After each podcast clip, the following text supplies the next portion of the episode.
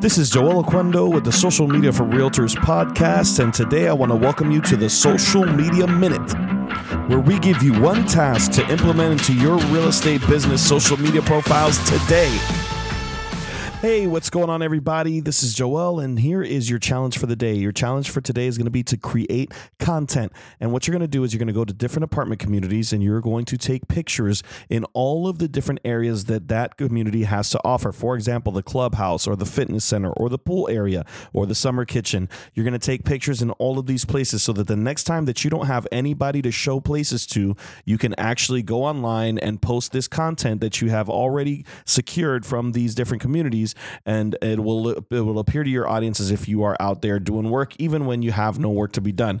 All right? So that you can appear busy because people want to work with people who are working. Remember it's not about the knowledge that you have but the action that you take. I hope this this has been helpful. We'll see you out there all right